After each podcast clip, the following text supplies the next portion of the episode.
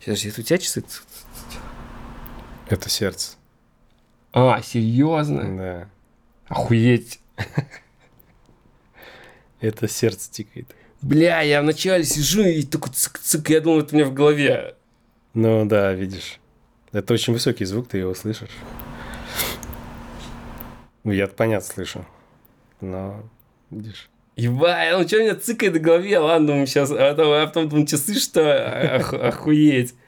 Я еще такой думал, надо выключить, чтобы монтажер потом не ругался. Но не будем тебя выключать, Макс, ты не, Да, не, не волнуйся. пожалуйста. Давай так и оставим. Всем привет, с вами Kotelov Partners подкаст. Сегодня с нами, слушайте, великий, наверное, одна из самых вообще значимых фигур студийного бизнеса нашего digital, Макс Десятых. Привет. Экс-мет-робот и просто дизайнер. Ну да. Да. Привет, Макс. Очень приятно, что ты ко мне пришел. Сегодня будет много Спасибо классных. О. Я прям такой сижу, Макс Десятых, нашел тебя такой, напишу. Написал и такой ответил и пришел. Да, да, это легко. То есть, ну, в смысле, конечно, хорошая идея. что- Хорошо, что ты так сделал. Я тоже очень рад. Потому что иногда кажется, что кому-то напишешь, боже мой, ну, все классно, все получается. Я сегодня как-то супер профессионально подошел к интервью, ну, максимально, разбил на несколько этапов. Мгм. Сегодня поговорим и про дизайн, и про разработку, и немножко роботов, структуры компании, и менторинг, и твою болезнь, если можно. Да, да. Супер. Да, можно. Если интересно. Так это вообще, мне кажется, сейчас самое интересное. Я, мне кажется, самый эксклюзив отхватил, типа. Ну, давай, смотря, да, смотря как глубоко поспрашиваешь. А меня, кстати, даже как-то это удивило, то, что у нас вот такая ну, ситуация произошла, да, с болезнью, и не было какого-то такого глубу- глубинного интервью, и, типа, никто...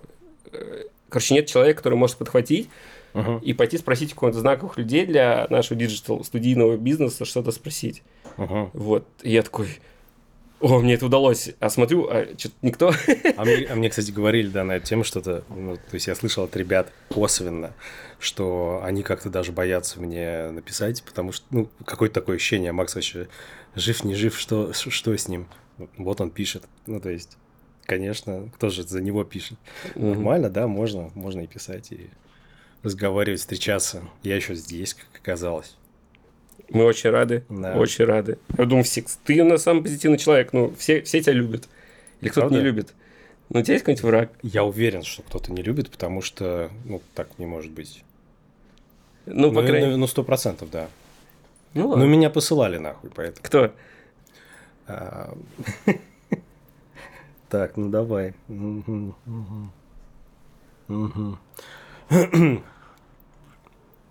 Если я не ошибаюсь, то Вова Шрейдер, Артем Геллер, Дима Карпов.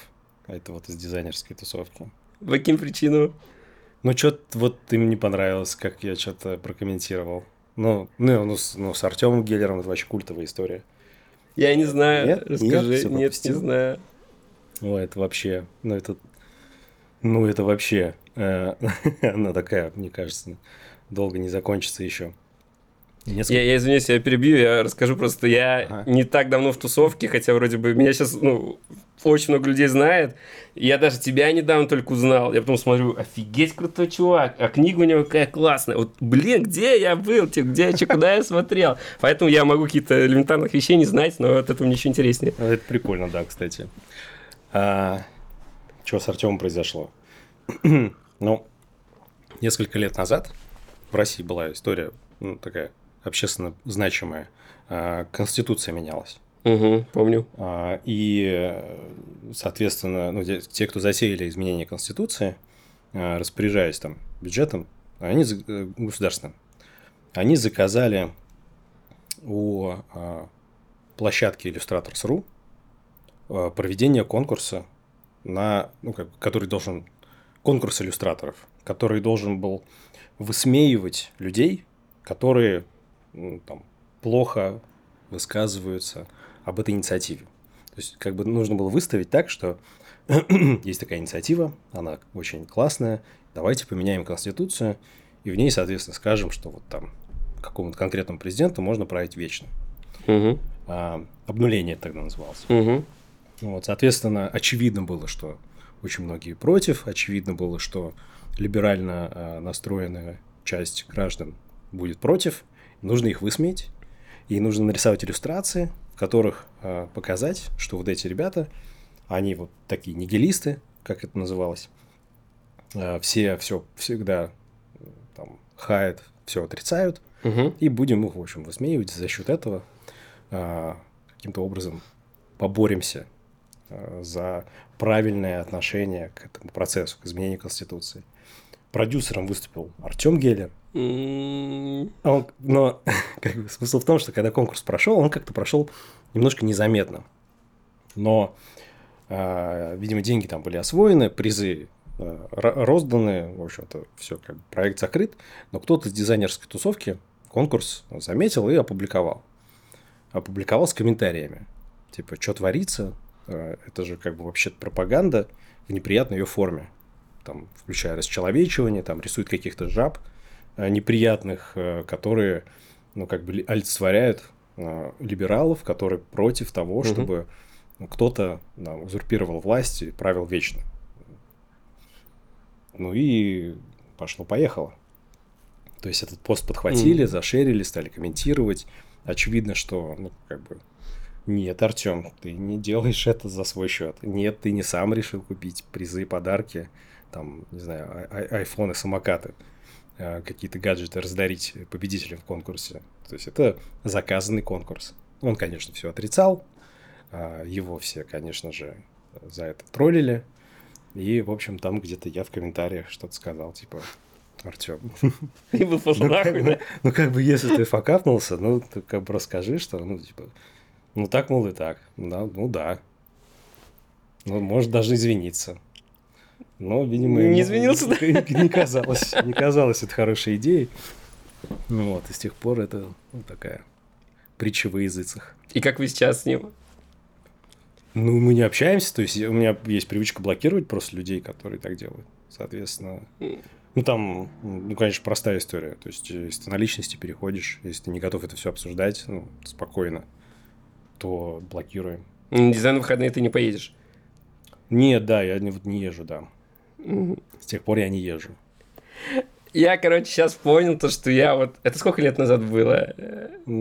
Я не вспомнил. Я просто понимаю, что это... Я видел, знаю эту историю, только для меня это были какие-то дядьки там московские из интернета, типа какие-то серьезные, что-то... Что-то спорили, а я... Так, а я, типа...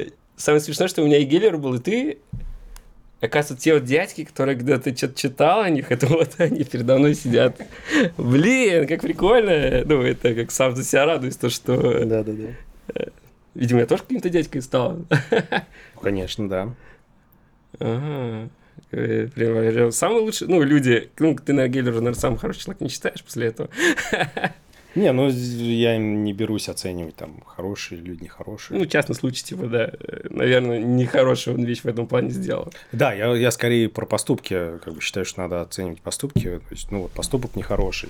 Ну, как бы человек, э, ну, там, как угодно. он нам- ну, и мне кажется, что это ошибка. Мне кажется, что он ошибается, а я всем даю право ошибаться. а, себе даже, даже себе. Вот, поэтому все окей. Но это прикольно, что, ну, там, то есть, есть же э, группа людей, которые вот там Артема поддержали, и когда я потом от этих людей получаю, а, ну, бу- будучи в реанимации, сообщение, типа, там, поправляйся, и, в общем-то, здоровья тебе, желание здоровья, ну, ну, я ценю. То есть, считаю в целом, что это всего лишь как там идеологические в итоге разногласия. Я могу там давать оценки какие-то э- этим взглядам, которые есть у ребят. Но, тем не менее, я ну, все еще по-человечески к ним отношусь. Я считаю, что как бы людей, э, люди достойны того, чтобы их уважать.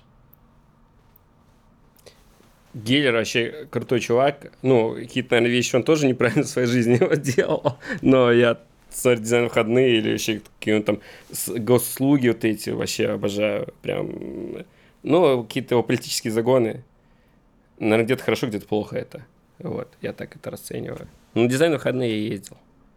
Мне очень понравилось. Вот, что я хотел спросить. Э, вот второй человек в жизни, когда я его спрашиваю, ну, наверное, когда его спрашивают, чем ты занимаешься, он отвечает, что он дизайнер. Uh-huh. И это очень еще похоже на Лебедева. И э, это вот у него слышал, и у тебя. То есть у тебя гораздо, наверное, больше заслуг, как э, сознавателя роботов. Ну, наверное, вот это я бы, наверное, сказал. То есть, если бы меня, наверное, если бы я бы твой жизненный путь прошел бы, ну, грубо говоря, со стороны смотря, я бы такой сидел, да у меня тут компания 3 миллиарда выручки. Дизайн, да рот, я его ебал. Э, почему ты все-таки вот э, представляешься дизайнером? Причем даже не арт-директором, там, не дизайн-директором, не президент-директором, не царь-директором. царь-дизайном. вот. Почему именно дизайнер? Ну, я, кстати, так недавно начал делать. А, снова, в смысле, повторно. Потому что, да, был период долгий, когда я, ну, как больше себя ассоциировал с управлением, бизнесом. И а, э, это сейчас, наверное, такая вторая жизнь, э, второе дыхание моей любви к дизайну, в принципе. И я э, рад, что я как бы к этой теме сейчас прикасаюсь больше, чем вот в период роботов, который ну, немножечко отходит в прошлое.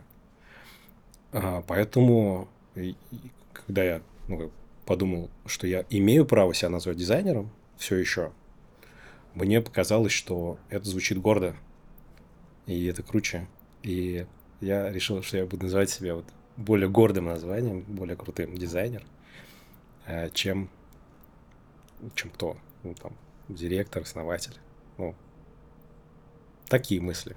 То есть, блин, хочу сказать на могиле. Ну ладно, ты шутишь про свою смерть, так что напишу, буду говорить на могиле. Ты хотел, чтобы нам было написано дизайнер. А, да, давайте, да. Или давайте. Не, не оборотка там три ярда, а директора с оборотка в три ярда. Да, типа. нет, вот это, да, это не круто. Дизайнер, да, прикольно. Да, если можно, да, пожалуйста, пожалуйста. На могиле мне напишите дизайнер. Э, вот по поводу дизайнеров и директоров. Э, я сейчас нанял арт-директора себе. До этого я арт-дирил, хотя дизайнером никогда не был. И это какая-то была несколько, некая ебала, но я, в принципе, понимаю, что надо клиенту, и что должен содержать контент в плане маркетинга, в плане смысла этого дизайна, что он должен дать человеку. Ну, какие же я сижу постоянно, все время думаю, типа, должно это скейлиться или не должно, чтобы человеку было удобно. Вот. Ну, конечно, я что-то рисовал в своей жизни, дизайнил, но, но вот нанял арт-директора. Uh, есть, наверное, вот, uh, два подхода у дизайнеров, то, что я вижу. Ну, сейчас как раз тебя спрошу, ты сто процентов в этом лучше разбираешься. Uh, это дизайнер, вот его либо хочется как арт-директор, что он приходил, там продавал, считал деньги, то есть там я продавал там новых дизайнеров, там они либо, чтобы он вообще сказал, идите нахуй своими продажами, я буду заниматься только качеством.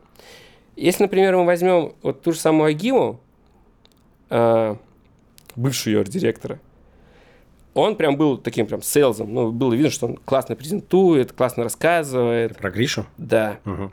Прям, ну, вот прям был в нем вот, э, клевый, короче, прям вообще мне нравился он.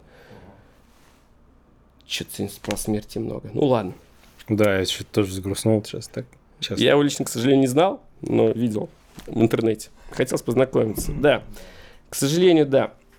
Э, вот, возвращаясь к дизайнерам. Э, что бы ты вот сказал, какой должен быть арт-директор? То есть он был должен какой-то презентующей концепции, там, вот это все, или прям чтобы качество было охуенным? Ну, знаешь, тут как-то, мне кажется, ты две одинаковые вещи просто назвал. Ну, презентова... презентация концепций – это же тоже не продажи, и не, не про бизнес, не про финансы. Презентация концепции или разработка концепции, мне кажется, они такие близки. А, просто потому что ну, это такая важная функция арт-директора – концепцию презентовать, поговорив э, с заказчиком и вдохновить его на, на, на реализацию этой концепции. То есть это такая одна функция. Если именно сравнивать вот бизнесовую функцию, когда там договориться с клиентом о том, что нужно больше дизайнеров на аутстав засунуть как бы в проект или там э, в какой-то трайб в каком-нибудь банке, угу. то вот я считаю, что это прям какая-то гибель, э, сейчас если продолжить тему э, со смертью, вот эта гибель, мне кажется, дизайнера, если он вот этим занимается в своей арт-директорской ипостаси. А дизайнер, как бы, ну, арт-директор должен оставаться все-таки тем, кто отвечает за, ну, ну давай назовем это качество результата работы дизайнеров. Поэтому, ну, это ключевое. Ну, есть и так дофига людей, которые отвечают за бизнес. Все-таки вот менеджеров, там, кто угодно. А, пусть они это и делают. Угу. А если говорить про продуктовые метрики, ощущение, что вот я говорю дизайнеру, я, кстати, тебя вот слушал, но я посмотрел много видосов, и сейчас вот модно, чтобы они на метрики были задрачивались. И как будто бы ощущение, что если дизайнер не скажет, типа, я рисую дизайн ради метрик, а, ему сразу скажут, ты лох. Типа, ну, ты вообще иди нахуй. И они как будто бы вообще обесценивают да. свое умение делать красиво и удобно и говорят, Влад, да я что, тебе какой-то здесь художник, что ли? Ну, утрированно. Я буду мыслить о метриках. Еще забирают работу продукт-оунеров, как будто бы они хотят стать продукт-оунерами, а не дизайнерами. Что ты, ну... Ну, я на это что-то только повторяюсь э, вновь угу. и вновь, что, ну, как бы, это мысль, которую я люблю повторять, а, о том, что не надо отнимать работу у продукт-менеджеров, продукт-оунеров, а, там, продукт-директоров, а, которые думают о метриках ну, для бизнеса. Пожалуйста, будьте все-таки теми, кто думает о пользователях, об их интересах чтобы им было удобно и красиво. Ну, пусть дизайн будет про это. Пусть хоть кто-то в команде продуктовый отвечает за это и занимается этим. И вот я за такой подход к дизайну. Ну, то есть ты можешь как дизайнер решать задачу с метриками, которую тебе ставит бизнес. Не вопрос. То есть у, у бизнеса есть к тебе действительно запрос, они тебе за это платят, а пусть они его тебе сформулируют. Ну и ты можешь его решить. Только во время решения этого запроса, ну, все-таки думай вот в первую очередь не об этих циферках, а об этих людях, которые потом этим пользуются. Ну, а какая метрика от бизнеса должна прийти? То есть, вот где-то эта граница метрики, которая должна принадлежать дизайнеру? Ну, что ты имеешь в виду? а, допустим, а, надо, вот как сейчас продуктовые дизайнеры, они хотят исследования проводить, там, ходить опрашивать mm. людей, ходить... Э, ну, давай на опрашивание людей просто даже mm-hmm. то же самое, там, или CGM строить, да, вот какие-то такие продуктовые вещи, какие-то, они... Они я, кстати, вот что-то не помню дизайнеров, которым нравится CGM строить. А вот, ну, я помню. Да? В смысле, прям знаешь таких да, людей? Да, да, да, да. И вот они как будто бы все время обесценивают свой дар я бы, наверное, даже даром назвал бы. И вот на какой вот стадии вот есть KPI, э, ну, как там, метрика, метрика, не KPI, uh-huh. метрика, когда надо ограничить человек, дизайнер, то есть, э, например, говоришь, мне надо сделать продукт. Сейчас дизайнер хочет сразу вот в эту штуку э, попасть, изучить другие продукты, изучить народ, там, исследования, опросить, GM построить вот он прям туда вот рвется. И он считает, что если он скажет, что я не построил CGM, не, не сделал опрос, я какой-то говнарь. Uh-huh. Но вот э, дальше метрики спускаются, до какой от метрики э, должно, вот именно какая метрика должна до дизайнера, на каком уровне доходить? Ну, я не знаю, что ты в этот момент называешь метрикой. То есть вот есть в продукте какие-то показатели, которые так или иначе, ну, ну ладно, там, не знаю, все ли важны, но там очень много важных метрик внутри одного продукта. А, логично, что продукт менеджер смотрит на все из них, и его интересует улучшение этих метрик. Там какие-то конкретные метрики могут быть, ну там очевидно, что там есть группа, связанная с продажами, есть э, там группа метрик, есть часть, связанная с там, пользованием, как часто люди пользуются, как долго, э, как редко отваливаются, там, как они возвращаются, с возвратностью в том числе. И, в общем-то, ну, все из этих метрик важны, и дизайнеры, по идее, как, как выполняющие задачу бизнеса, они должны э, работать над каждой из них. Ну, это такая понятная история. То есть там нет какой-то границы. И главная моя, наверное, претензия э, в этот момент – это любое впадение в крайности. И та, и другая крайность нехорошо. Есть э, ребята, которые, понятно, сваливаются в крайность ну, там, дизайна. Э, вот, там рисуют картинки и не особо думают над тем, что там это... Даже не особо думают над юзабилити. насколько это юзабельно, то, что они создают. Вот им как бы хочется там, не знаю... Промо-сайт. Ну, да, они могут и в сервисе Промо с, с такими да, подходами тоже примениться. И там получается, ну, такая прям история э, самовыражения, да, а не решения задачи. Угу. Это тоже плохо. Э, но как в тот момент, когда в другую крайность э, сваливаются и там, не знаю, ну просто тупо некрасиво делают и не париться и как бы там, не знаю, не знаю, там насчет неудобно, это вообще плохая история, конечно, там какие-то серые паттерны использовать, сделать неудобно, чтобы э, при этом там, какие-то метрики выросли, может быть, продажи выросли. Это вообще там, ну, там предельно плохо. И, и эта крайность в итоге тоже плохая. Но вот как-то где-то в середине хотелось бы, чтобы дизайнеры находили э, решения и красивые, и удобные.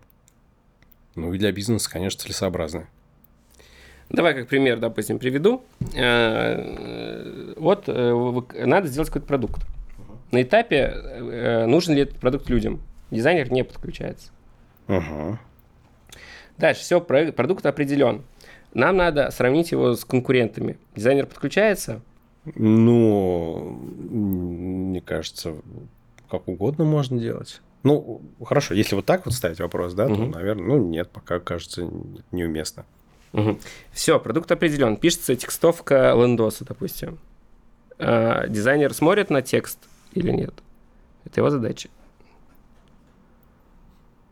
Ну, тут уже э, я бы сказал, что, ну, так как лендинг это все-таки такая текстово-графическая конструкция, там, он, там текст перемешку идет с графикой, а, то там уже не получается, конечно, делать как-то оторвано от дизайна, потому что одно на другое влияет.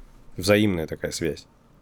Текст влияет на картинку, но и картинка влияет на текст. А, и тут, конечно, надо подключать. Не, ну по-хорошему, конечно, а, а, есть... Э, я, я за подход, когда, даже несмотря на то, что я сказал, что там дизайнер где-то может быть неуместен, я за подход, когда дизайнер как можно раньше подключается к процессу, потому что он может в это э, внести какой-то значимый вклад. Но это, в принципе, так со всеми ролями. Мы видели такие, э, такие, такие эффекты, когда мы, допустим, разработчиков раньше подключали потому что э, эти ребята по-другому видят а, то, что мы создаем, и они могут внести какой-то свой значимый вклад за счет своего отдельного видения. И вот эта разница взглядов разных ребят э, с разными бэкграундами в разных ролях, она хороший эффект дает. Более того, хороший эффект дает подключить э, там, не знаю, QA инженера. Quality Assurance, подключенный на ранних этапах проекта, когда его нет – а, там не создано ничего, еще нечего тестировать, ни о каком коде речи не идет, тоже дает прикольные эффекты. Поэтому, ну, нет, как бы, чем раньше все в команде включились, тем лучше, в общем-то. Но вот прям вот определение идеи продукта, ну, а, зачастую она как-то э, происходит в голове ну, фаундера, да, или там кто, кто, этот источник идеи. Ну, если мы представим, наверное, какой-то прям супер э, правильный мир, наверное, до дизайнера должно дойти э, Google, документ Google Docs, где написан текст э, с техническим заданием. Ну, вот я как это вижу в идеальном мире. Ну, наверное, в ну, самом мы, мы про заказ говорим? То есть, а? типа, мы про заказную разработку говорим? Ты без разницы. И ты про ту, и про ту. Угу. Про ту и про ту. Так, и, угу. и, и эм, где, ну, как, что это такое техническое задание? То, что написано. Надо, вот, э, типа, я маркетолог, и вот, вот этот текст должен быть на сайте, и должны быть приложены, ну, картинки вот такого такого типа. Там еще иллюстратор, наверное, будет какой-нибудь 3D-шник. И задача дизайнера – это классно и удобно, классно слово непонятное, да, э, удобно и читаемо и красиво расположить этот текст. То есть это главная задача. Ну, и там, чтобы это визуально смотреть, и красиво, и удобно было, и читаемо. Вот как будто бы вот, вот это вот главная задача дизайнера, а не вот на других шагах. Я понял вот эту концепцию, что раньше все вместе посмотрели, потрогали, высказали хорошо, но вот это же вот такая основная задача.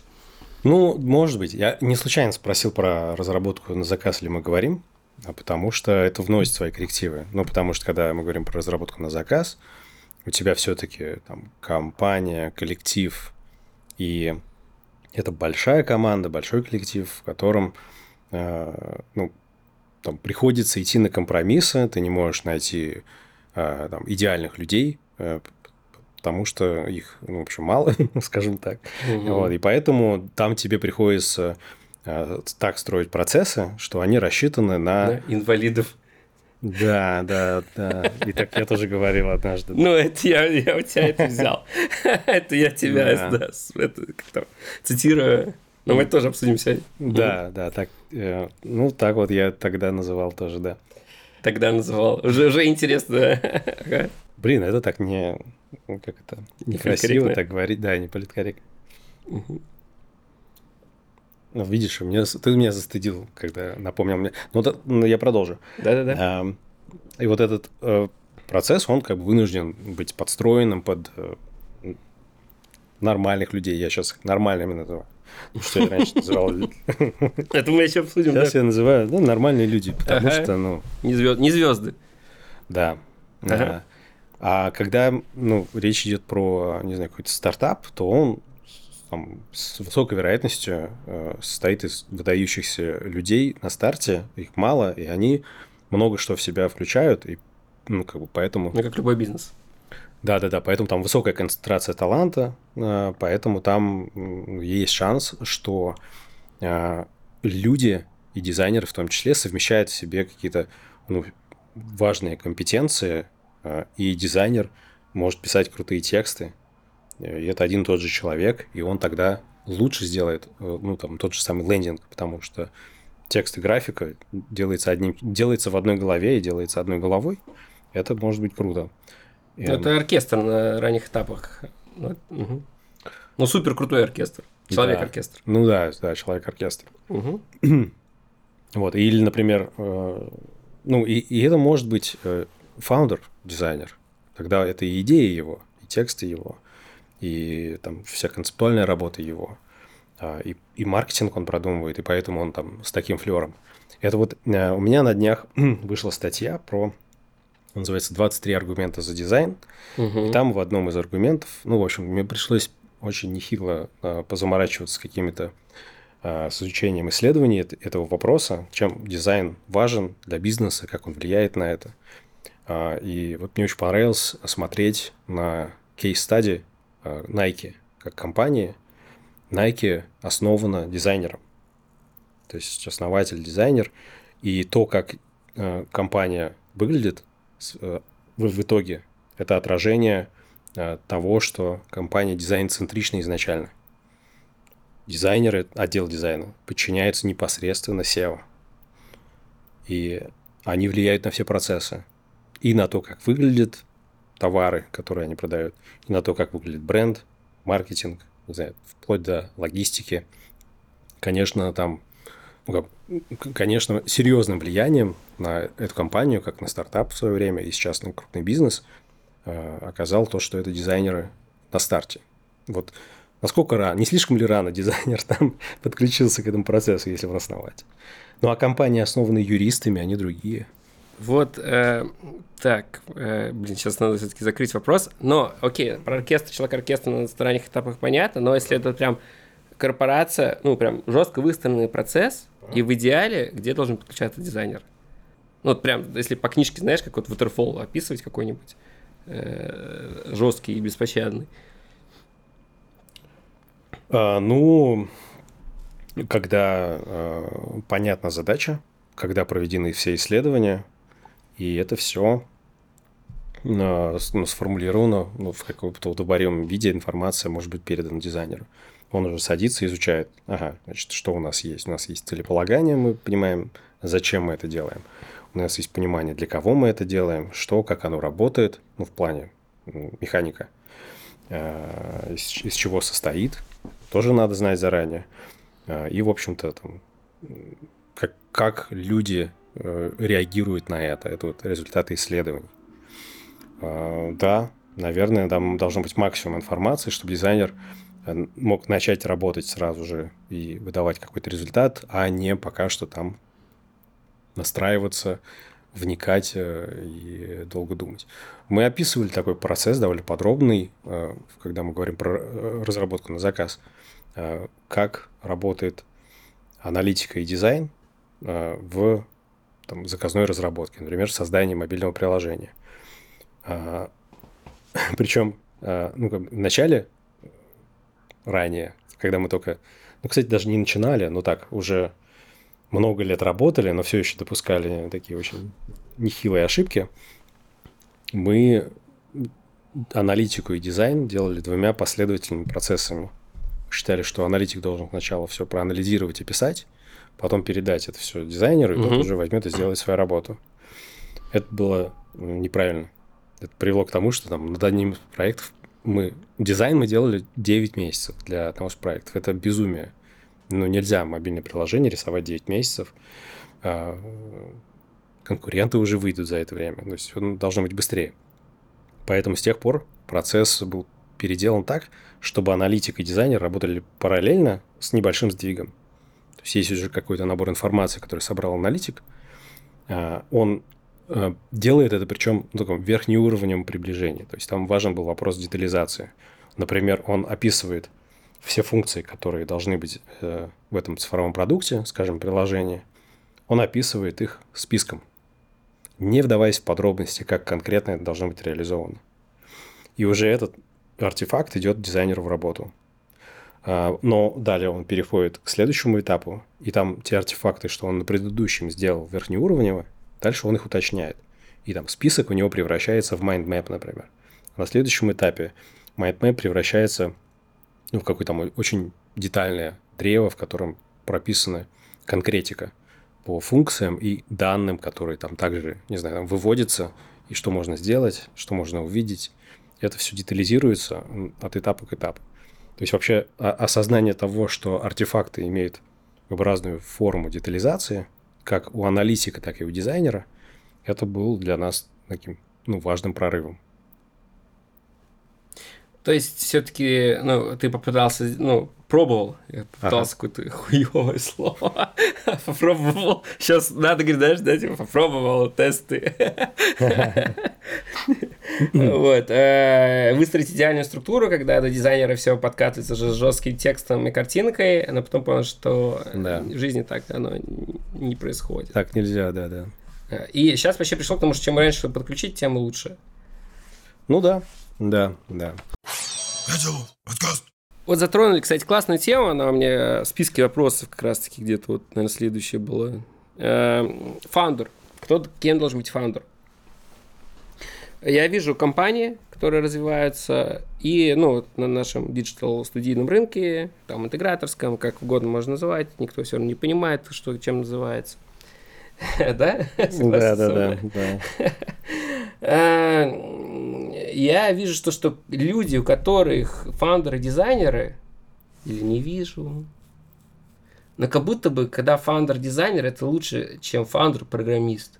Ой-ой-ой. Ну, это звучит как расизм такой, знаешь.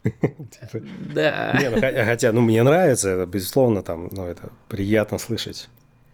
Ну, нет же, наверное, не так. У, у роботов, фаундеров, не было и нет ни одного программиста. Вот, а вы Чего? всех победили. Ну, как всех. Там у нас же еще можно всякие ланиты брать. Да. Я да, считаю, да. что с ними тоже надо сражаться. -то. Ну, я имею в виду, э, есть студии, которые говорят, да, это интеграторы, там, это вообще да. не наша, как называется, не наша лига, не наша лига, и мы даже с ними не собираемся. Я считаю, что с ними надо... Ну, Вы правильно. же, кстати, с ними, можно сказать. Хотя вот философия эти 12 ярдов, Блин, ну вот как ты считаешь, они, они соперники, ну, в плане не соперники, в плане, э, ну, ты понимаешь, да, в хорошем плане соперники, или все-таки же со студиями соперники э, являлись вы, вы являлись? Ну, э, я бы так сказал. Это было важным таким моментом, когда в целеполагании у нас появились э, эти компании. Ну, такие как EPAM, например. Luxoft, э, Ланит, наверное, тоже может быть, но вот помню Кусофт? Luxoft. А, Люксофт. А, э, мы стали их рассматривать как целевые состояния для нас. То есть мы такие, ну, по ходу мы строим IT-компанию. Есть вот те IT-компании, которые такие огромные. Почему они такие? И как нам стать такими же? Но в хорошем смысле. Такими же, то есть Мгм. без... Масштабными. Без недостатков, да, но масштабными. Я думаю, что если бы мы э, не так были зациклены на российском рынке на тот момент, мы бы увидели и другие компании, которые еще крупнее, но при этом они дизайнерские. Кто? RJ, не знаю, например. R- РЖД.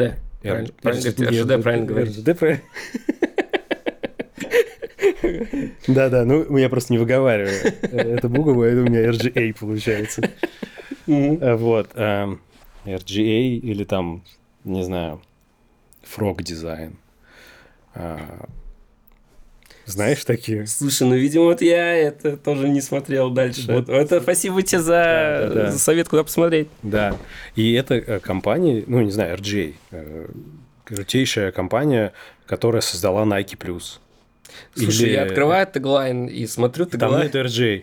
Ну, Да, это, ну, реально. ну, да. Раменский вот так, он всегда обманывает. Они просто, да ходит, нет, они просто в сотку не входят, поэтому, наверное, наверное, Не заполнили эти. не заполнили Данные. да. Может быть, они попросили себя удалить. А, Не, он бы не удалил бы. Да, я знаю. Он бы, наоборот, на первое место поставил, и еще так, знаешь, гифку так, так, так, так, чтобы моргала. Вот. И да, ну то есть это же компания, которая э, сильно дизайнерская по вот, подходу. Там понятно, что есть разработка, Мгм. но как бы, они могут э, и бренд э, разработать, и э, ну, как бренд включ- включая и нейминг, и идентику, и, и потом еще они в цифре тебя упакуют, исходя из этого бренда. А, то есть там, ну, про стратегию я взял, не сказал, там стратегическую часть закроет, очевидно. И потом в дизайне ты будешь, и с точки зрения того, как ты на, давай, язык не поворачивает сказать лендинг, потому что, ну, как бы масштаб, который, с которым они подходят, проектов, это не масштаб лендингов, это, ну, в принципе, твое представительство в интернете. Мгм. И сам продукт, если он цифровой. Приложение Nike+. Plus. А, они Nike сделали. Apple Beats они сделали, Apple... м, я сейчас не помню, но вот этот интерфейс, это интерфейс, где а, ты выбираешь в Apple Music а, жанры, которые тебе нравятся, кружочками. И нажимаешь Мгм. на кружочки, они такие растут. Мгм. Ну, то есть в какой-то момент это был там, вау, прорывное что-то. Но они делают жесткий бэкэнд? Или это такие вот э, э, либо CMS, ну, как бы сайтики? Нет, они, конечно, все сделают. Жесткий бэкэнд в том числе. То есть, ну, это огромная компания, они просто м, несколько миллионов евро выставят тебе счет и сделают от до. Вот так надо работать. Вот такими ты должен быть бизнесами, такими компаниями. Но ты не можешь такой компанией стать, если ты в России, Мгм. а, Поэтому тут и нет таких компаний. А, Все такие компании международные. Если не госуха. Ну, и очевидно, конечно, что ну, госуха – это просто другой вид спорта. Мгм, мгм.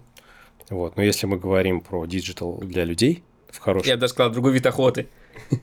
Ну да. Да, да, да. Вот. То для людей, ну, нужно, чтобы это был просто какой-то международный бизнес, э, у которого есть такие деньги, которые могут тебе за это заплатить, тогда ты вырастаешь вот такой бизнес, который, ну, хорошо работает на всех уровнях. В России так нельзя. Короче, вот, когда мы начали смотреть на EPAM и Luxoft, мы и стали, в общем-то, вырастать в большую IT-компанию. Если ты будешь смотреть на дизайн-студии, кого там какой шоу-рил, э, у кого там что в портфолио, ну, ты так и бы останешься вот на этом уровне, скорее всего. Мы попытались стать крупными, но не растерять э, дизайнерскую составляющую. Я, кстати, вот, ну вот смотря на рынок наш, я посмотрел, вот, э, кто мне нравится, типа вот кем бы, блин, я не хочу сказать, что кем бы я хотел быть, скорее вот что мне нравится вот в роботах, то что стали огромными и не утратили свежести. До сих пор на сайт заходишь, он свежий, ну вот логотип, вот эта культура какая-то, ну вот внешне, я не знаю, как внутри, но вот чувствуется, что не превратились в скучный интегратор костюмах. Угу. Кто у нас большие? Вот Симберсофт, ну, интегратор такой, интегратор. Агима, она такая тоже серьезная стала какая-то. Ну, и от нее не дает молодежным вайбом, э, который, о, классный, ну, типа, прикольно. Не, я, блядь, Богдана влюб... Короче, классная компания, но уже не молодежный вайб какой-то у нее, там не супер. Uh-huh. Крас... Вот роботы, три рда, красиво, модно, молодежно, приятно, пиздец. Uh-huh. Вот я так думаю, вот хочу вырасти от трех рдов, uh-huh. Точнее, да, там на, на гораздо больше. Я на Сенчур смотрю, у них 700 тысяч человек. 700 да, тысяч человек да, работает. Да, да, вот. Я хочу до 700 тысяч дорасти, но сохранить эту вот молодежность роботов. Да. Вот это вот. Вот это прям кайф. А, возвращаясь к вопросу, это тоже были классные темы. Как будто бы, кто делает разработку, у них так все колхозно в плане сайтов, в плане позиционирования какого-то, в плане вот ну прям, э, Мгм. как будто к ним идут, как будто бы, потому что им надо автоматизировать склад. Мгм, Но тут уже вот есть, а вот дизайн студии, те же самые роботы, мгм. или та же самая Гим тоже классно делает. Как будто бы надо делать классный дизайн и плюс разработку, чтобы вырасти. Что ты думаешь по этому Да, поводу? да, да.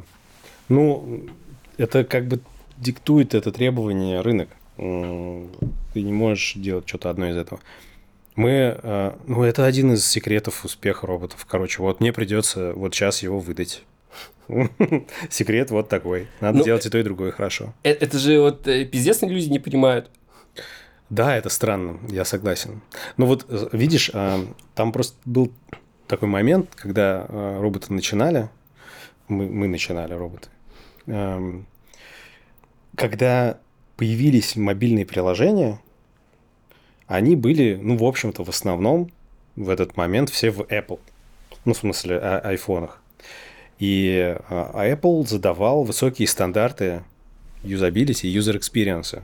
Experience, включающий в себя в том числе и как оно выглядит, и как оно работает. Ну, как бы Стив Джобс постарался.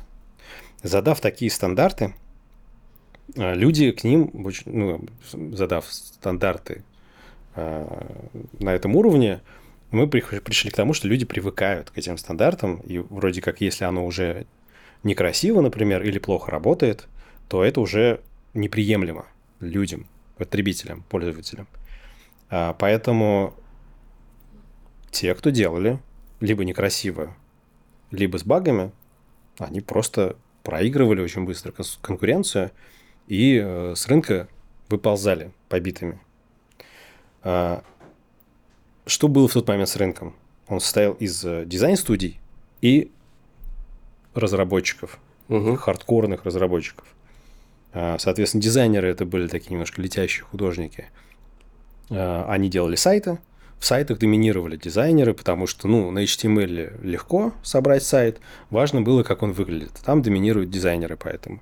Но как только им пришлось сделать мобильное приложение, они уже не способны сделать приложение, которое хорошо работает и не крашится, как минимум, да, и там нет багов каких-то.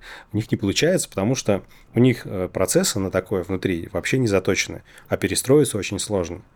Поэтому Тёма Лебедев, например, за- как зашел на этот рынок, так и вышел с этого рынка сразу же. С разработки. Да, да. Ну не могут ребята делать мобильные приложения, если они всю жизнь делали только типа, сайты и старались про красоту вообще. Мгм. А, а разработчики хардкорные в это время могли сделать приложение, которое не крашится, но они не могли сделать красиво. То есть это были просто там вырви глаз какие-то страшнющие интерфейсы, а, которыми люди точно так же не хотели пользоваться, не могли, и поэтому а, они точно так же на рынок не могли войти. А и роботы в этот момент это была новая компания, в которой не было legacy, как говорят в разработке. А, И мы могли в этот момент э, думать одновременно про обе эти ноги, про левую и про правую. У нас не было там одна перекачана. Э, и поэтому мы строили одновременно, чтобы это и дизайн был качественный, и разработка. Или и... вообще одна нога. Ну, какая? Ну, ты говоришь, типа, одна перекачана, другая нет, а у некоторых только вообще одна А, нога. некоторые, в принципе, да, одна нога, да. И поэтому оно, очевидно, ну, имело конкурентное преимущество. Вот Такое предложение, когда ты здесь можешь сделать и красиво, и э, чтобы оно еще и работало. Ничего себе. Тебе не кажется, что ничего не изменилось? Да, ну да, оно бы и не должно было измениться, потому что э, ну, четко так требования, в общем-то, мира э, заданы сейчас, так, так устроены требования. Мир требует, чтобы оно все и хорошо работало, и классно выглядело. А люди все еще, все еще иногда имеют некоторый перекос в своих компетенциях, и как бы они не замечают вторую сторону. Ну, вот нам как-то с Валерой повезло, он такой технарь, Ага, серьезный, да. ты видел. Да, Видно, да, сразу? Я уже такой более дизайн, пиар, маркетинги, красота, вот это вся. Конечно, да. Ой. И я прям... э, Дизайнеры, они, по-моему... э, Блин, а почему ты думаешь, э, почему другие не могут? Дизайнер не может найти себе технаря, а технарь не может найти себе дизайнера. Да, они просто не задаются таким вопросом, наверное. То есть они просто не, не ощущают, что это важно. Короче, им не хватает мозгов. Э, Да, ну, внешних, но в плане, что чтобы кто-то им на это все дело обратил внимание. Мгм. Не, я правда, я просто верю, что ну, как бы это- не надо много вот ума для того, чтобы до этого догадаться. Вообще не надо. Нужно просто э, внимание на это обратить. А люди не склонны... Ну, у людей вообще есть большие сложности со вниманием. Это не сильная сторона человека, что э, он там что-то замечает. у нас было преимущество, у нас было много. Четверо на старте. И поэтому мы постоянно обращали внимание друг друга на какие-то вещи. То есть очень по-разному смотрели на какие-то вещи, много обсуждали. И поэтому нам удавалось такие вещи открывать. Если фаундеров мало, они там мало общаются, ну, уже прям высока вероятность не заметить. Да и вообще, ну, преимущество получают те, кто с кем-то посоветуется извне. Слушай, кстати, наверное, у нас такая же история была. Ну, Валера был жестким технарем, я потом к нему устроился на работу и, и тянул все в дизайн. И как бы, наверное, опять же, эта вот командность наша какая-то сработала. Э, Я-то тоже мечтал красивые вещи делать, а он мечтал жесткую разработку ебашить. Мгм. И, видимо, как-то... Он мне на работу сделал, интересно, тогда? Надо будет спросить его, что он меня когда-то на работу 7 лет взял. Но видишь, противоположности же, они притягиваются. Он, наверное, увидел в тебе что-то, чего ему не хватает. Ну, кстати, Валера хорошо продает. Ну, как вот вещает, что-то рассказывает. Я хорошо продавал, но при... То есть у нас на продажах, наверное, смержилось. Но при этом у нас еще были второстепенные навыки, такие как дизайн. Мгм. Ну, или у меня любовь к дизайну, это вообще не дизайнер. Хотя, ну, я, можно меня назвать дизайнером, я рисовал пару интерфейсов, которые в продакшн вышли. Вот. считается, тогда считается все, не отмажешься. Э, Да, ну мне это греет душу. Я, как кстати, ты говорил то, что вот, э, блин, как же ты говорил, то, что гордость, ну, то, что гордо называешь себя дизайнером, кажется, Да. у тебя была какая-то такая фраза. А, ты сказал, блин, а ты не завидуешь дизайнерам? Вот что ты сказал. Э, Спросил вопрос у, у Цедра, у Бати из Цедра. Да, так. Вот, он сказал, нет, не завидую. А я, как менеджер, я иногда завидую дизайнерам, типа, делать красоту какую-то. Я на самом деле что-то нарисую, ну, ну, есть ещё, ну, и куча я всего на самом деле сделал по дизайну, там, э, для, для котелов, типа, э, ну, прям продакшн. Я такой, блин, это еще кайф, что-то красивое сделал, еще потом всем показываешь, ходишь, типа, красиво сделал, смотрите, красиво Ага. сделал. А когда менеджеры, блин, даже показать нечего. Но тоже кайфы свои 100% Свои, есть. да. Так все-таки кем лучше быть фаундеру? Дизайнером или разработчиком? Давай так. Ну нет же, ну нет же правильного ответа, да, на этот вопрос, ты же понимаешь. Или, или прям вот хочешь, что Кема лучше. Ну нет, ну нет правильного ответа. Ну, знаешь, мне кажется, э, есть. Я все-таки буду более категоричным. Я вообще Да. люблю больше, знаешь, категоричность, а не когда типа давайте найдем золотую середину. Хотя, скорее всего, золотая середина, она будет правильная, но я хочу за что-то затопить. Короче, когда дизайнер, у тебя все продукты будут классные, удобные, и там эмпатии больше, И, а вот это все уже второстепенно, то, что там сзади оно как бы находится, ну, я имею в виду бэкэнд, главное, ты сделать вот здесь удобно, а там вот уже ребята разберутся. А если он бэкэнщик, то он уже здесь неудобно сделает. А если ты здесь сделал неудобно, какая разница, что у тебя здесь? Ну, давай скажу убедительно. Это убедительно прозвучало. Неплохо, да. Ну, есть же в этом доля правды большая, 99%. Да, 99, да. Ну, около того, да. Ну, а если бы iPhone был дубовый, я, кстати, на Android сижу, но в iPhone как пример, типа, надо приводить. А, ну, э, Стив Джобс, э, ну, какая что у него было бы на бэкэнде, и не получилось бы iPhone? Ну, давай, да, давай просто так сделаем, то есть будем к этому апеллировать, скажем, посмотрите на Apple, да, во главе а, был Стив Джобс, скажем так, он был типа дизайнер, ну там. Как я, короче, типа дизайнер. Да, да. Ебать, да, снова скажешь, что Стив Джобсом себя сравнил. Да, ну давай я тебя сравнил со Стивом Джобсом. Типа не ты себя, а я. И ну, посмотрите, что у него получилось. Ну, то есть, все, сами полюбуйтесь. Пожалуйста. Ну, теперь как бы задать себе вопрос, кем лучше быть, ну. Все, все определили. В целом решено. Так, ну давай да, поговорим, перейдем к следующему блоку. Угу. Про болезнь. Угу. Я читал, ну, пытался с чем-то ознакомиться, угу. ну, как я, я все видео посмотрел тебя, угу. но так и не нашел вот этой вот, э, с чего все началось. Угу. Ну, чем все закончилось, я вижу, ты вроде передо мной сидишь. Да, да. Вроде... Пока не закончилось. Да, да, да, пока не закончилось. Слава тебе, Господи. Вот, можешь рассказать, как бы это все, что происходило? Знаю, у тебя была операция, тромб оторвался, но вот какие-то такие вот общие черты да. только. А, ну, я что-то в какой-то в какой-то момент в прошлом году я а, почувствовал недомогание. Температура высокая, и, э, ну, там, понятно, тест показал, что у меня ковид. Э, окей, ничего страшного, не первый раз, наверное, не последний. Э, проехали, там, покашлял, покашлял, кашель прошел, а температура осталась. И длилось это, ну, то есть, я жил с температурой три месяца. Жил как, ну, типа, сегодня опять температура. Выпью-ка таблеточку, продолжим работать. Это все фигня, может, пройдет. Потому что, ну, бывает так, температурка она проходит попозже. Ну, как бы, на самом деле я стал бить тревогу, наверное, все-таки месяца через полтора после того, как это началось. Но врачи не знали, что происходит. Все анализы, все врачи, то есть одни меня к другим посылают, другие к третьим. А я хожу по врачам, а они не могут дать ответ, что не так.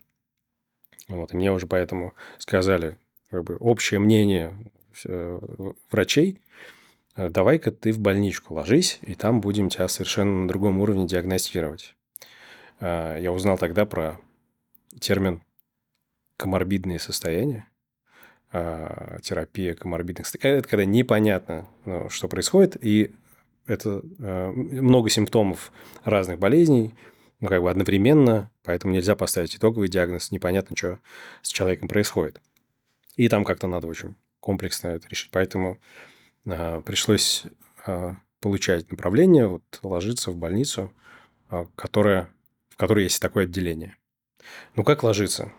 То есть, это уже произошло в виде скорой, все, меня туда увозят, потому что я просто какой-то э, из вечеров понимаю, что задыхаюсь, не могу дышать, и э, дышу кислородной маской, с трудом там как-то на боку э, сплю, а утром просыпаюсь и кашляю кровью. Приезжает скорая, думает, что у меня пневмония, не особо обращает внимание, что там кровь, увозит меня, в общем, в больницу. И э, там, когда они обнаруживают, собственно, эту кровь, они быстро все понимают. Я не знаю, что они тут момент поняли, но, в общем, меня увозят в реанимацию, э, делают какие-то там сканирования УЗИ э, сердца, почему-то сердце, почему сердце, ну, кашлю кровью, ну, легкие, наверное. Вот. И сообщает мне, что, оказывается, у меня бактерия сожрала один из клапанов сердца.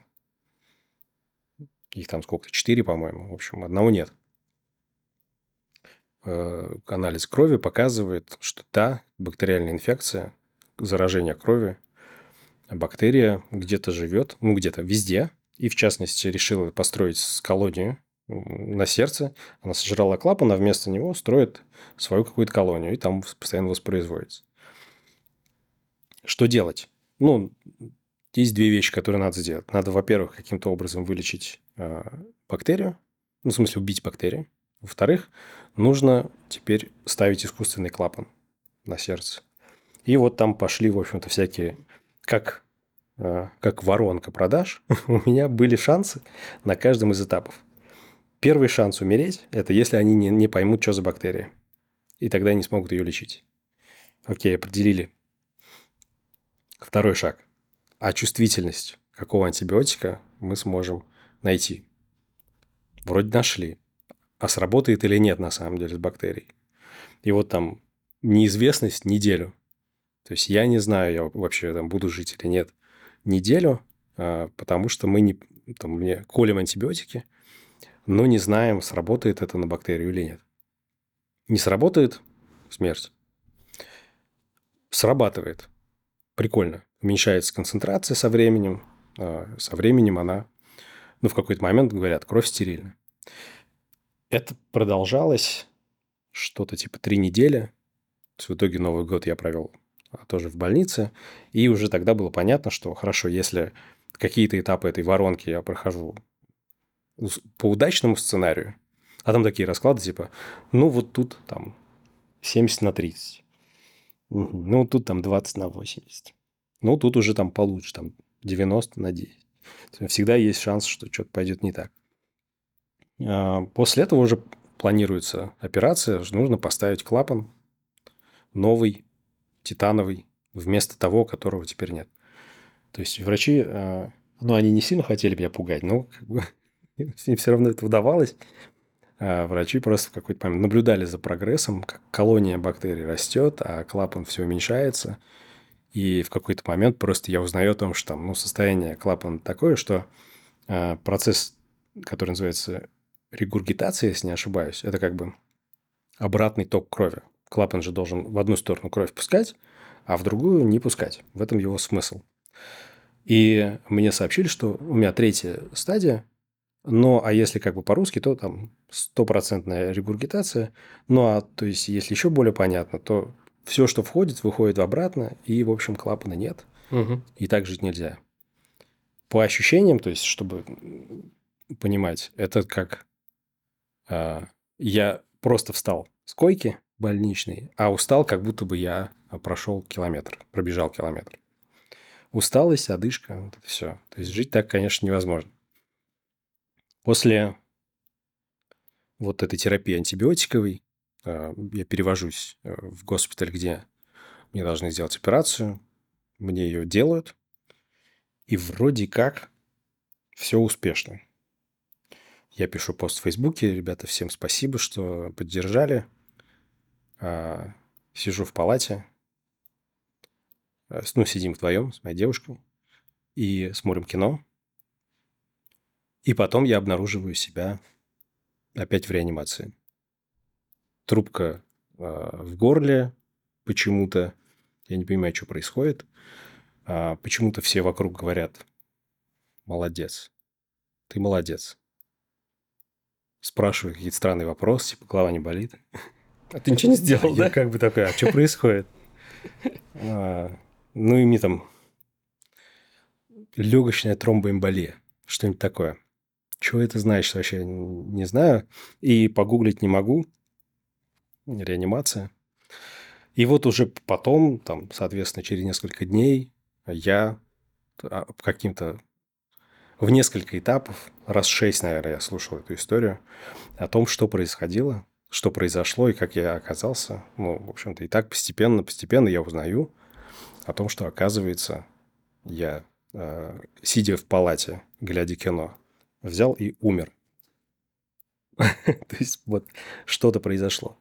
Ну, как бы, вроде как понятно, что это а, тромб, то есть после операции а, происходят а, какие-то процессы тромбогенные, что-то. То есть есть повышенный риск того, что у тебя в крови могут образовываться эти тромбы, которые, если они образовались и потом летят по кровотоку, они могут прилететь туда, куда не надо, там что-то заблокировать. И примерно это и произошло. Тромб прилетел в легкое, э, дыхание остановилось, я больше не дышал, следом останавливается сердце, смерть. И дальше уже Э, понятно, какие-то реанимационные действия. Меня восстанавливают как бы вообще в принципе функции, что дыхательные, что сердечные. Ну, сердце должно биться, легкие должны как бы воздух принимать. И, и, и нужно менять кровь. То есть поэтому, не знаю, весь российский диджитал, мне кажется, участвовал в сборе крови для меня, потому что мне нужно было поменять кровь на ту, в которой нет столько тромбов, которые меня не убивают. Вот. Отдельный вопрос это... То есть, ну, вот тут воронка, про которую я говорил, она была, мягко говоря, не в мою пользу.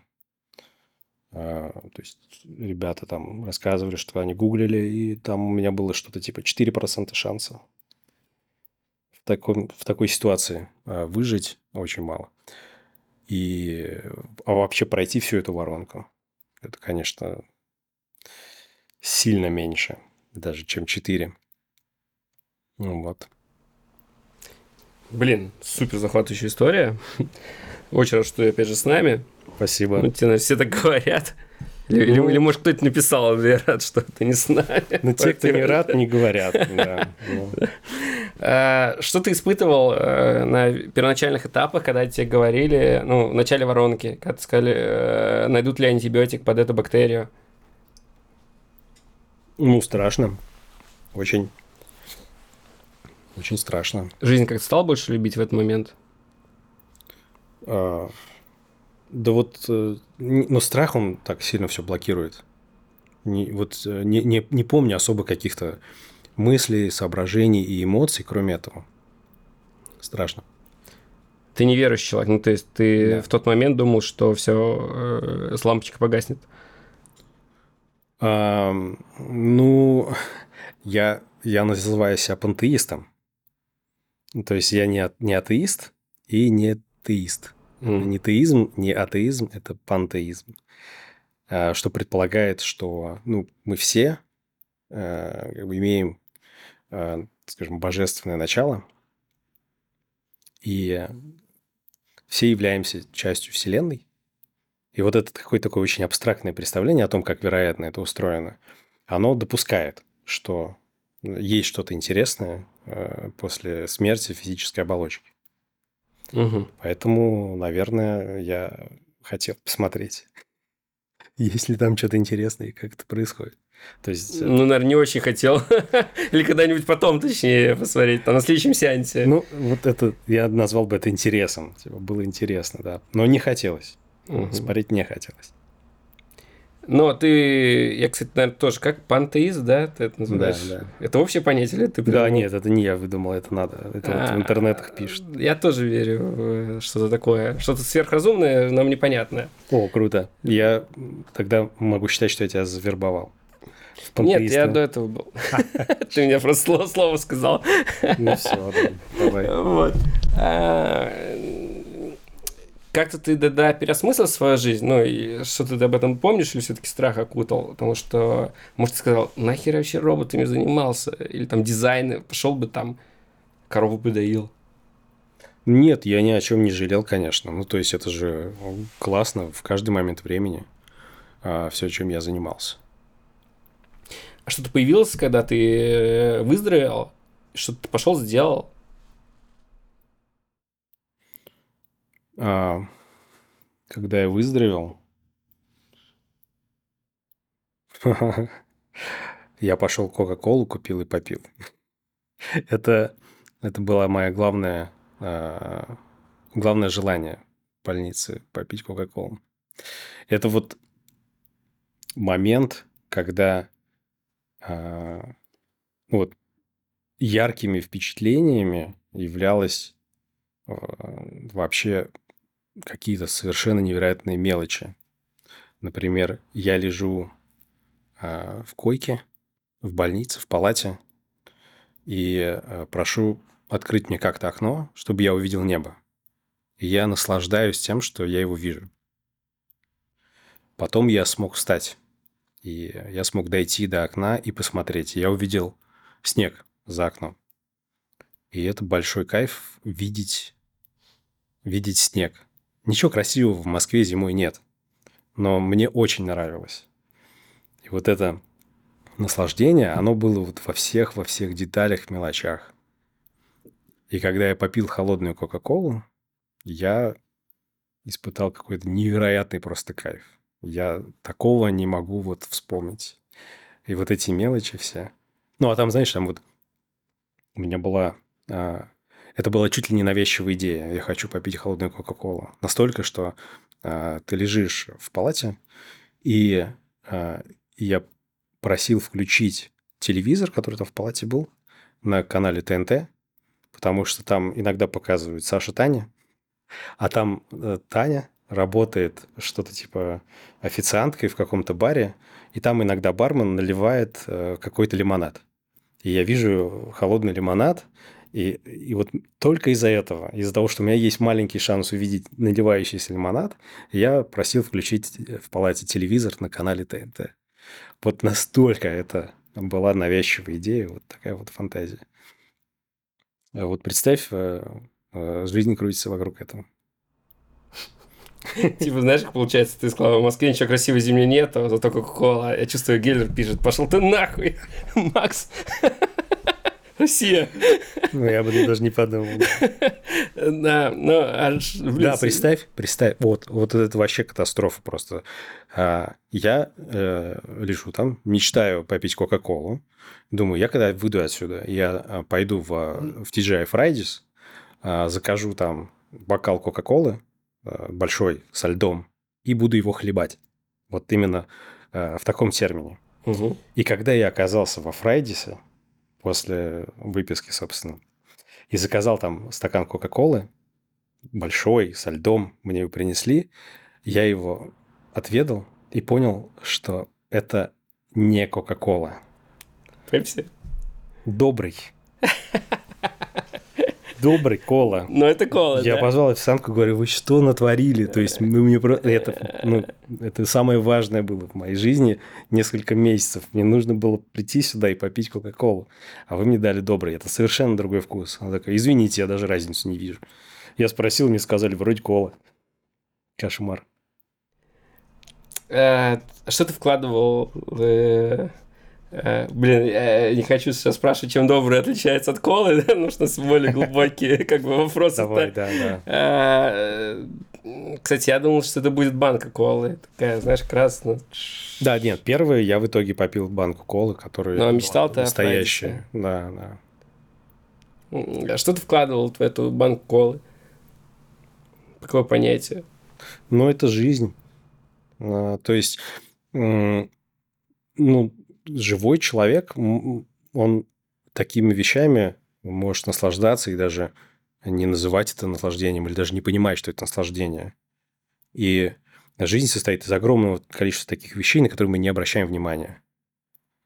Мы их не ценим, а, и начинаем там, не знаю, чем-то быть недовольны, на что-то заморачиваться, о чем-то задумываться, ну, не знаю, там, что, чему-то придавать слишком большое значение, внимание а, каким-то вещам, которые не очень важны, и не обращать на вот мелочи.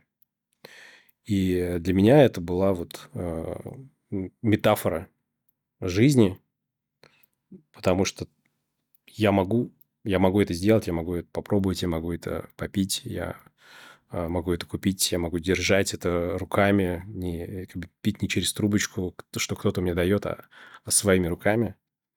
И это, э, и это делало ценным. Ну, в, в этот момент я начи- начинал саму жизнь ценить гораздо сильнее. А почему именно такого кола, как ты думаешь? Почему она вот у тебя вот всплыла в голове? Не знаю, сахар, кока, что там, что там добавляет. Что-то очень нравится. Эм, Не, ну там, там были как причины, мне просто, ну, физиологически, я думаю, причины, мне нельзя было пить. А, у меня было... Жажда, Да, да, да, у меня было серьезное ограничение. А, Мне нужно было считать, сколько жидкости в меня вошло, сколько вышло. И поэтому... И, и- и нужно было соблюдать дефицит. Вот. То есть там как бы отеки, которые постепенно уходили, они должны были уходить. э, И поэтому я был очень ограничен в питье. Вот. Как, как, только вот ок- оказался в, реани- в реанимации, я, в общем, сначала особое э, значение придавал воде вообще. Это была колоссальная ценность. Ну и потом кола как вообще продвинутая вода. Ну, а вот это понятие кукол, дух свободы, Я да? попью. А? Попью водичку. А, это типа... Наверное, это вода вкуснее, наверное, после... Могу себе позволить. э, После того, как ты, по ней скучал, типа. Да, да. Я тоже болел, обезвоживание у меня было, тоже я- пьешь э, вода, это хорошо. Как ты думаешь, это какая-то вот эта рекламная тема, э, которую нам закладывалась по поводу колы, она в тебя отобразилась э, вот при этой жажде? Нет, я не думаю. Нет. Ну, не думаю, да, что это как-то влияет на мои вкусы. Может, мы не думаем, да, вот оно э, как бы и есть. Я коньяк купил после больницы. Ну, это, наверное, алкоголизм. А еще что-нибудь более глобальное сделал после выхода? Как-то переосмыслил? Ну, э, Кока-Колу, окей, это... э, Ну, пошел и купил. Ну, это сейчас, да, звучит «пошел и купил»? да, да, ты- легко сказать. да. да, да. Но что-то такое более глобальное. То есть, это вот это, блин, офигенная тема была про колу, но что-то вот какой-то утрированный там прыгнул с парашюта ебаного. Сам такой, по банальная вещь, но вот что-то такое.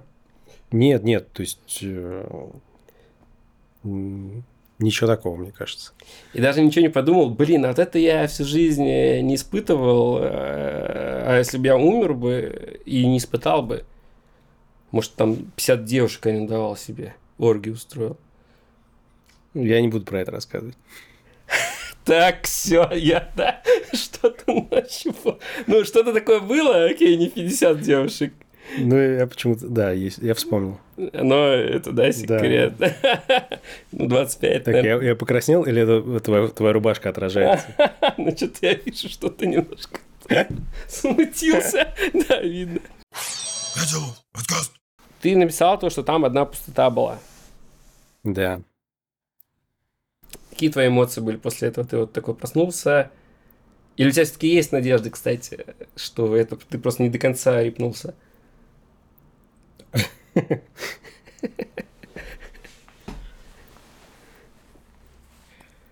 А, Ну да, я, я, я не до конца знаю. Ну, я не знаю, правда, мне кажется... Нет, ладно, я в принципе пребываю в уверенности, что э, там ничего нет. Сейчас, теперь. Потому что я, я так как бы и думал до этого, и, и скорее получил подтверждение. Типа, ничего нет. Это, это выглядит как заснуть. Заснуть и, сны- и снов не видеть.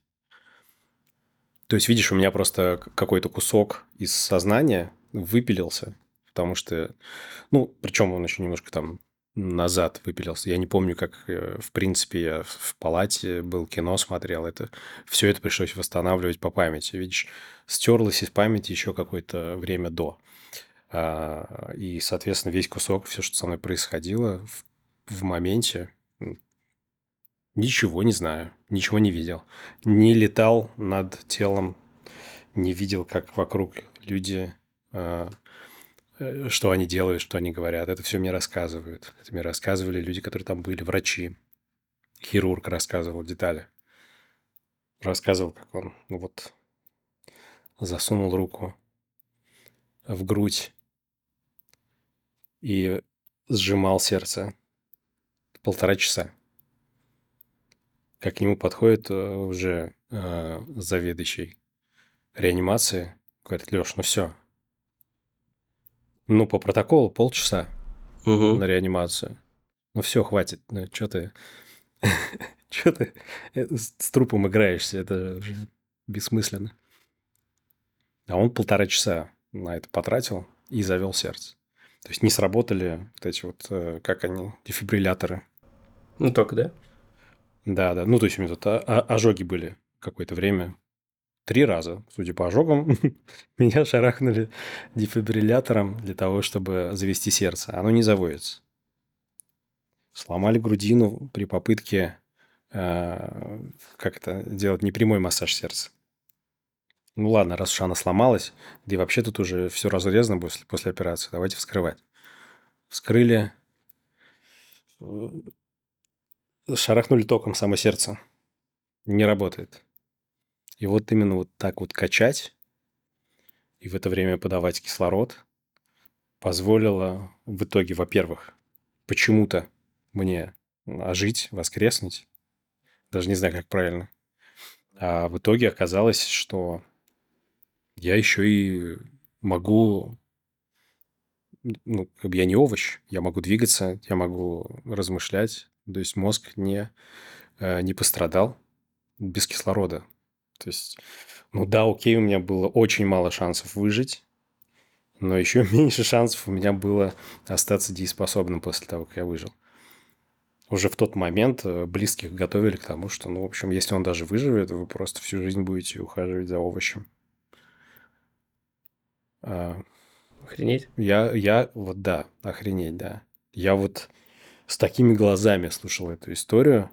Я слушал ее много раз, потому что там добавлялись какие-то какие-то факты. И это, конечно... И, и вот это оказалось страшнее, несмотря на то, что оно в прошлом, страшнее даже, чем, в принципе, думать о том, что это возможно, потому что это настолько было реально и настолько близко. А, что просто не описать.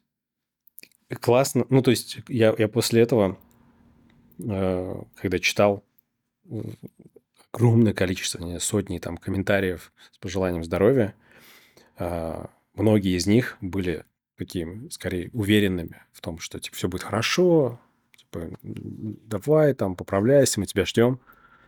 Это поддерживало до до того, как прошла операция, угу. вселяла уверенность, что это сработает. Но после я э, понимал, что это вот ну, понимал, что это большой разрыв между тем, как казалось, э, что все будет хорошо, и тем, насколько на самом деле оно было близко к концу. Если бы ты тогда умер, ты бы как свою жизнь оценил? Типа, заебись прошла? Да, все классно, нормально. Слушай, кайфово. Да, да, то есть э, я об этом думал, конечно, такой вопрос тоже себе задавал. А, то есть если что-то, что я такой, типа, блин, эх, вот там жалко, не сделал, а, не доработал, сейчас вот теперь надо этим заняться. Нет, блин, все классно, я очень здорово провел время. Очень здорово провел время на Земле. Ну, очевидно, э, я больше всего, наверное, в этот момент переживал бы из-за э, других. То есть мне было бы жалко близких, что для них это потеря. То есть если для меня это просто пык, выключился, то им пришлось бы с этим как-то иметь дело. Детям тупо, ну, потерять отца рано. Сколько детям лет? 9 и 5. А если бы у тебя не было детей, и ты рипнулся бы, ты бы что об этом думал? Ну, вот минус одна тревога. Ну, то есть взрослые, мне кажется, как-то с этим справились бы, пережили. Интересно, что ты подумал о тревоге, типа о переживаниях, а я, а я спрашивал про, э, типа, все ли ты сделал в этой жизни. Ага. Если бы не было детей, ну, я бы, наверное, не, не думал о том, что, типа, эх, блин, жалко, что у меня не было детей. Не думал? Нет, нет, нет. Но, э, несмотря на то, что они моя большая любовь, я просто... Э, ну, не было бы и не было. Да. Как говорят великие, ну, рипнулся и рипнулся. Ну, не было умер, бы и не умер, было. и умер. Да, да, да. Великие, да. Ай, блин, интересно. Я просто, ну, тоже себя думал, то, что э, если бы сейчас умер бы, все классно было. Но, наверное, детей, наверное, как бы каких-то... Ну, если даже там не моих, вы там воспитать их-нибудь, наверное, надо было бы Ну, там, установить эту через что-нибудь Мгм. такое. Ну, остается еще какая-то надежда, то, что у тебя просто ты не до конца рипнулся, просто не, тебе этот таск не перетащили в дан. Да, да. Ну, я думаю, да, может быть такое, да. Ну, может быть. Допускаю. В общем, еще есть смысл это повторить все-таки это. А страхом, со страхом что стало? У тебя был страх, ну, умереть, да, скобыщий вот этот вот. Да. Сейчас как ты к этому относишься, то, что не сейчас умрешь, а когда-нибудь, когда-нибудь умрешь. Ну, сейчас, кстати, поменьше. Факт. Я сейчас меньше боюсь смерти. Потому что отдалилось или потому что уже пережил? А Или я уже- не или знаю, уже видишь, попробовал? ну как это отдалилось? Оно вроде как... Второй раз уже не так страшно. Да, да, да. Так со многими вещами. Да. Ну, типа, ну, окей, плавали, знаем. Уже не так страшно. Там тогда была неопределенность. э, Там первые 38 лет жизни есть неопределенность некоторая. Э, А что, а вот там как? А сейчас, когда уже попробовал, а, понятно, ну, в принципе, ладно, окей. Ну, не так страшно. Это знаешь, как верующие люди, им, ну, там же религия, там, ну, православие то же самое говорит, что если ты здесь что-то плохое сделаешь, ну, прям плохое, там, раскаешься, ты будешь вечно просто, тебя будут Мгм. пытать. То есть, я думаю, если я был бы верующим, я бы нахуй вообще из храма бы не выходил бы. Я думаю, сейчас я там 70 лет вот не двигаться не буду, зато я потом вечность не буду в котле вариться. Ну да, это целесообразно, да. А они такие, пойду убью кого-нибудь, там сворую, там обижу кого-нибудь. А, так что, наверное, реально лучше э, стороны риск-менеджмента сдохнуть и ничего там не увидеть, типа. А, Вот. Может, тебе еще что сказать по этому вопросу? Э, Или... Ну, я, наверное... Ну, я не, не буду, да, в красках описывать. Это вот у меня Алена любительница очень в красках описать, конечно, процесс, как я, как я умер, как меня оживляли. А, Оставлю это ей. Если я все расскажу, то тогда при очередной встрече с друзьями ей нечего будет рассказать. Не-не-не, я, А ты думаешь, э, твои друзья посмотрят мой подкаст, да? я уверен, все мои друзья посмотрят. Друзья, привет. Да? Супер. Наконец-то у меня будет 5 просмотров. Или сколько у тебя там? Друзей. Да. Слушай, ну да, реально такой офигенный контент выпускаю. Там вот Паша Малянов у меня был. Ровно 5, кстати, ты угадал. Э, Да, слежу. Нет, слежу. 6. 6 друзей. Шесть. Тебе надо что-то такое хорошо выпускаешь, и... или там Богданов какой-нибудь видос выпускает. Все должны сесть и посмотреть. Вот все 10 Да. тысяч студий, которые в России существуют, Да. Почему у него там, ну, 100 просмотров? Где 9990 людей, которые сидят в жопе своей студии 5 человек? И Да, хороший вопрос. Чего они не смотрят? Э, Ну ладно, я уверен, что самые классные люди, которые, ну, самые мотивированные, самые, самые интересующиеся, они смотрят. Кстати, круто, что ты смотришь подкаст, это прям меня очень радует. А- Ну, Видишь, я же не все выпуски видел. Исправляйся. Ну, давай. Подкаст.